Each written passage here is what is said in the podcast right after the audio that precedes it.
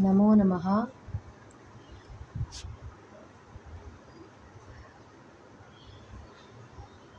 ॐ श्रीपरमात्मने नमः। श्रीमद्भगवद्गीता अथ द्वादशोऽध्यायः।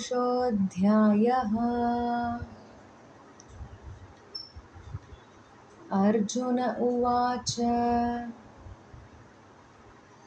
एवं सततयुक्ता ये भक्तास्त्वां पर्युपासते। ये चाप्यक्षरमव्यक्तं तेषां के योगवित्तमाः। श्रीभगवानुवाच मनो ये मां नित्ययुक्ता उपासते। श्रद्धया परयोपेतास्ते मे युक्ततमा मताः। ये त्वक्षरमनिर्देश्यम् अव्यक्तं पर्युपासते सर्वत्र गमचिन्त्यं च। कूटस्थमचलं ध्रुवम्।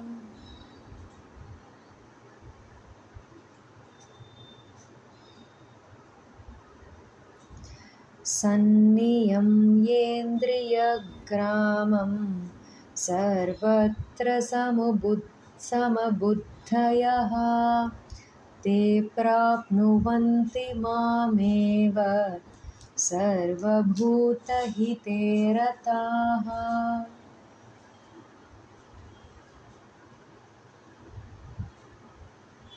क्लेशोऽधिकरस्तेषाम्।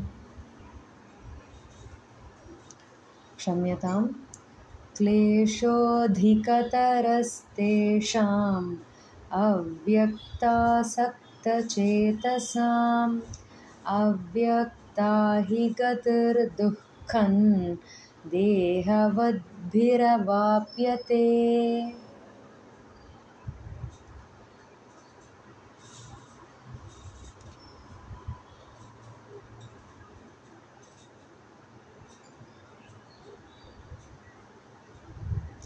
ये तु सर्वाणि कर्माणि।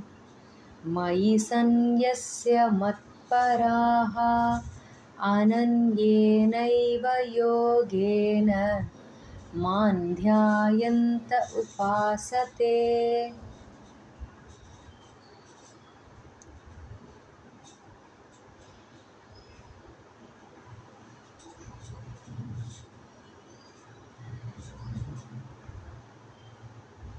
तेषामहं समुद्धर्ता।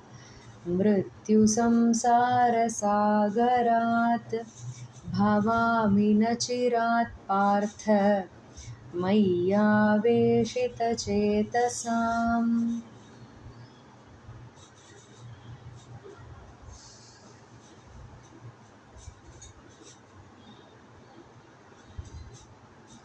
मय्येव मन आधत्स्व मयि बुद्धिं निवेशय। निवसिष्यसि मय्येव अत ऊर्ध्वन्न संशयः।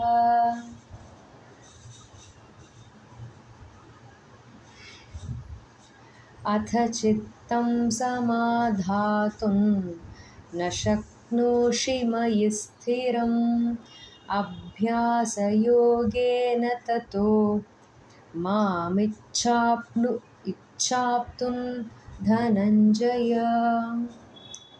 क्षम्यताम् இன்னொரு வாட்டி சொல்கிறேன் விதி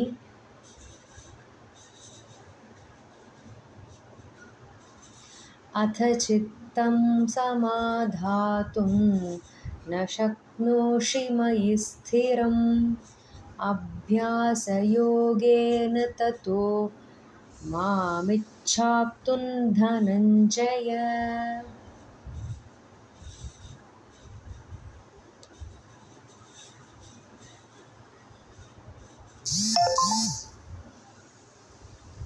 अभ्यासेऽप्यसमर्थोऽसि मत्कर्म परमो भव।